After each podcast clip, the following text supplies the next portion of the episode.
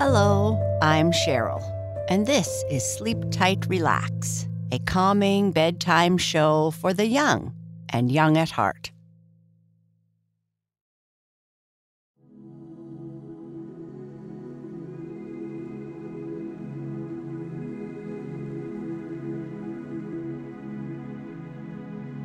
Hello, friends.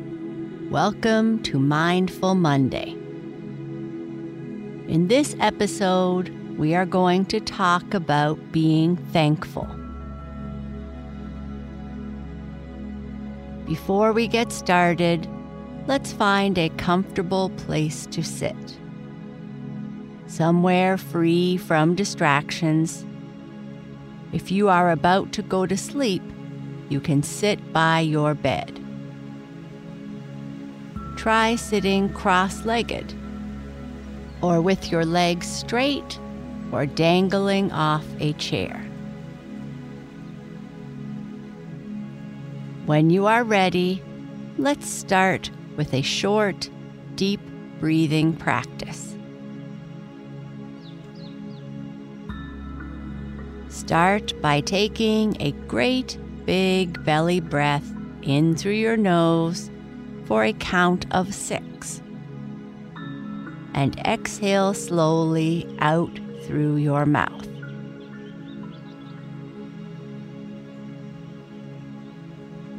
Let's try that again. Slowly take in a deep breath for a count of six. And this time, think of someone or something you are grateful for. In your mind, say, I am grateful for blank. With the gratitude image and thought in your mind, breathe out for a count of six.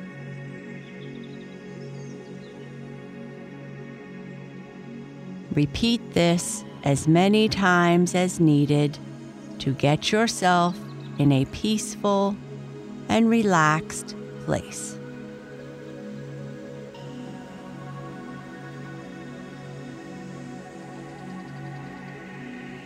As Canadian Thanksgiving is approaching, I have been thinking about the things I am thankful for family and friends, happiness and health, and the list goes on.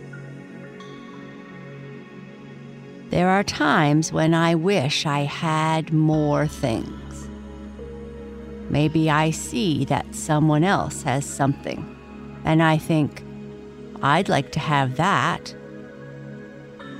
Or maybe I have something, and I see that another person has a better one. And then I feel disappointed rather than thankful for what I have.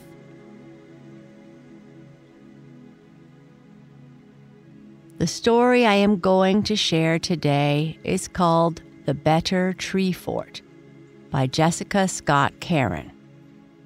It is a story about a little boy who wants a tree house more than anything. Russell and his family have moved into a new house with a giant maple tree in the backyard and Russell asks his dad to help him build a tree fort. Russell's dad said he doesn't know much about building or about tree forts. So Russell draws him a plan for the tree fort. It has a balcony to watch from, a slide for a quick escape a skylight to watch the stars from, and a basket to haul things up in. Russell and his dad head off to the lumber store and roam up and down the aisles looking lost until a man in an apron comes to help. they buy tools and lumber and head home together to try and build the tree fort. When they are finished, Russell says it's perfect. His dad says, but there is no skylight or balcony or escape slide. And Russell says again, it's perfect. Russell and his dad spend the evening in the tree fort eating sandwiches and sleeping in sleeping bags.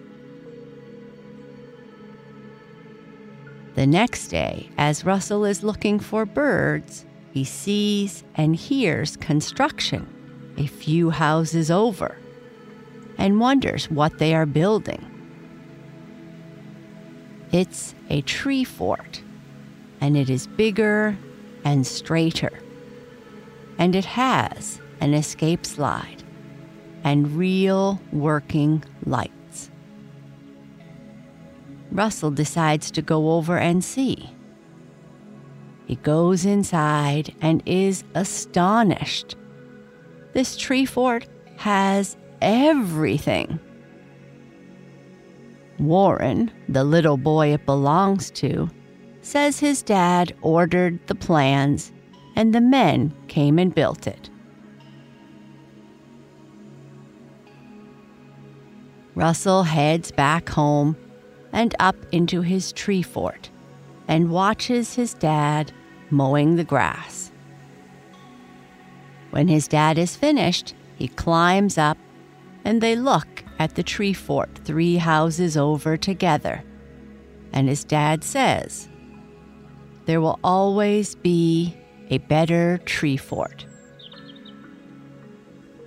Russell smiles and says, But not a better dad. Russell was thankful for his dad, who spent the time learning and building and spending time with him. His tree fort might not have had all the things he had planned, but they built it together and spent time there. So to him, it was perfect.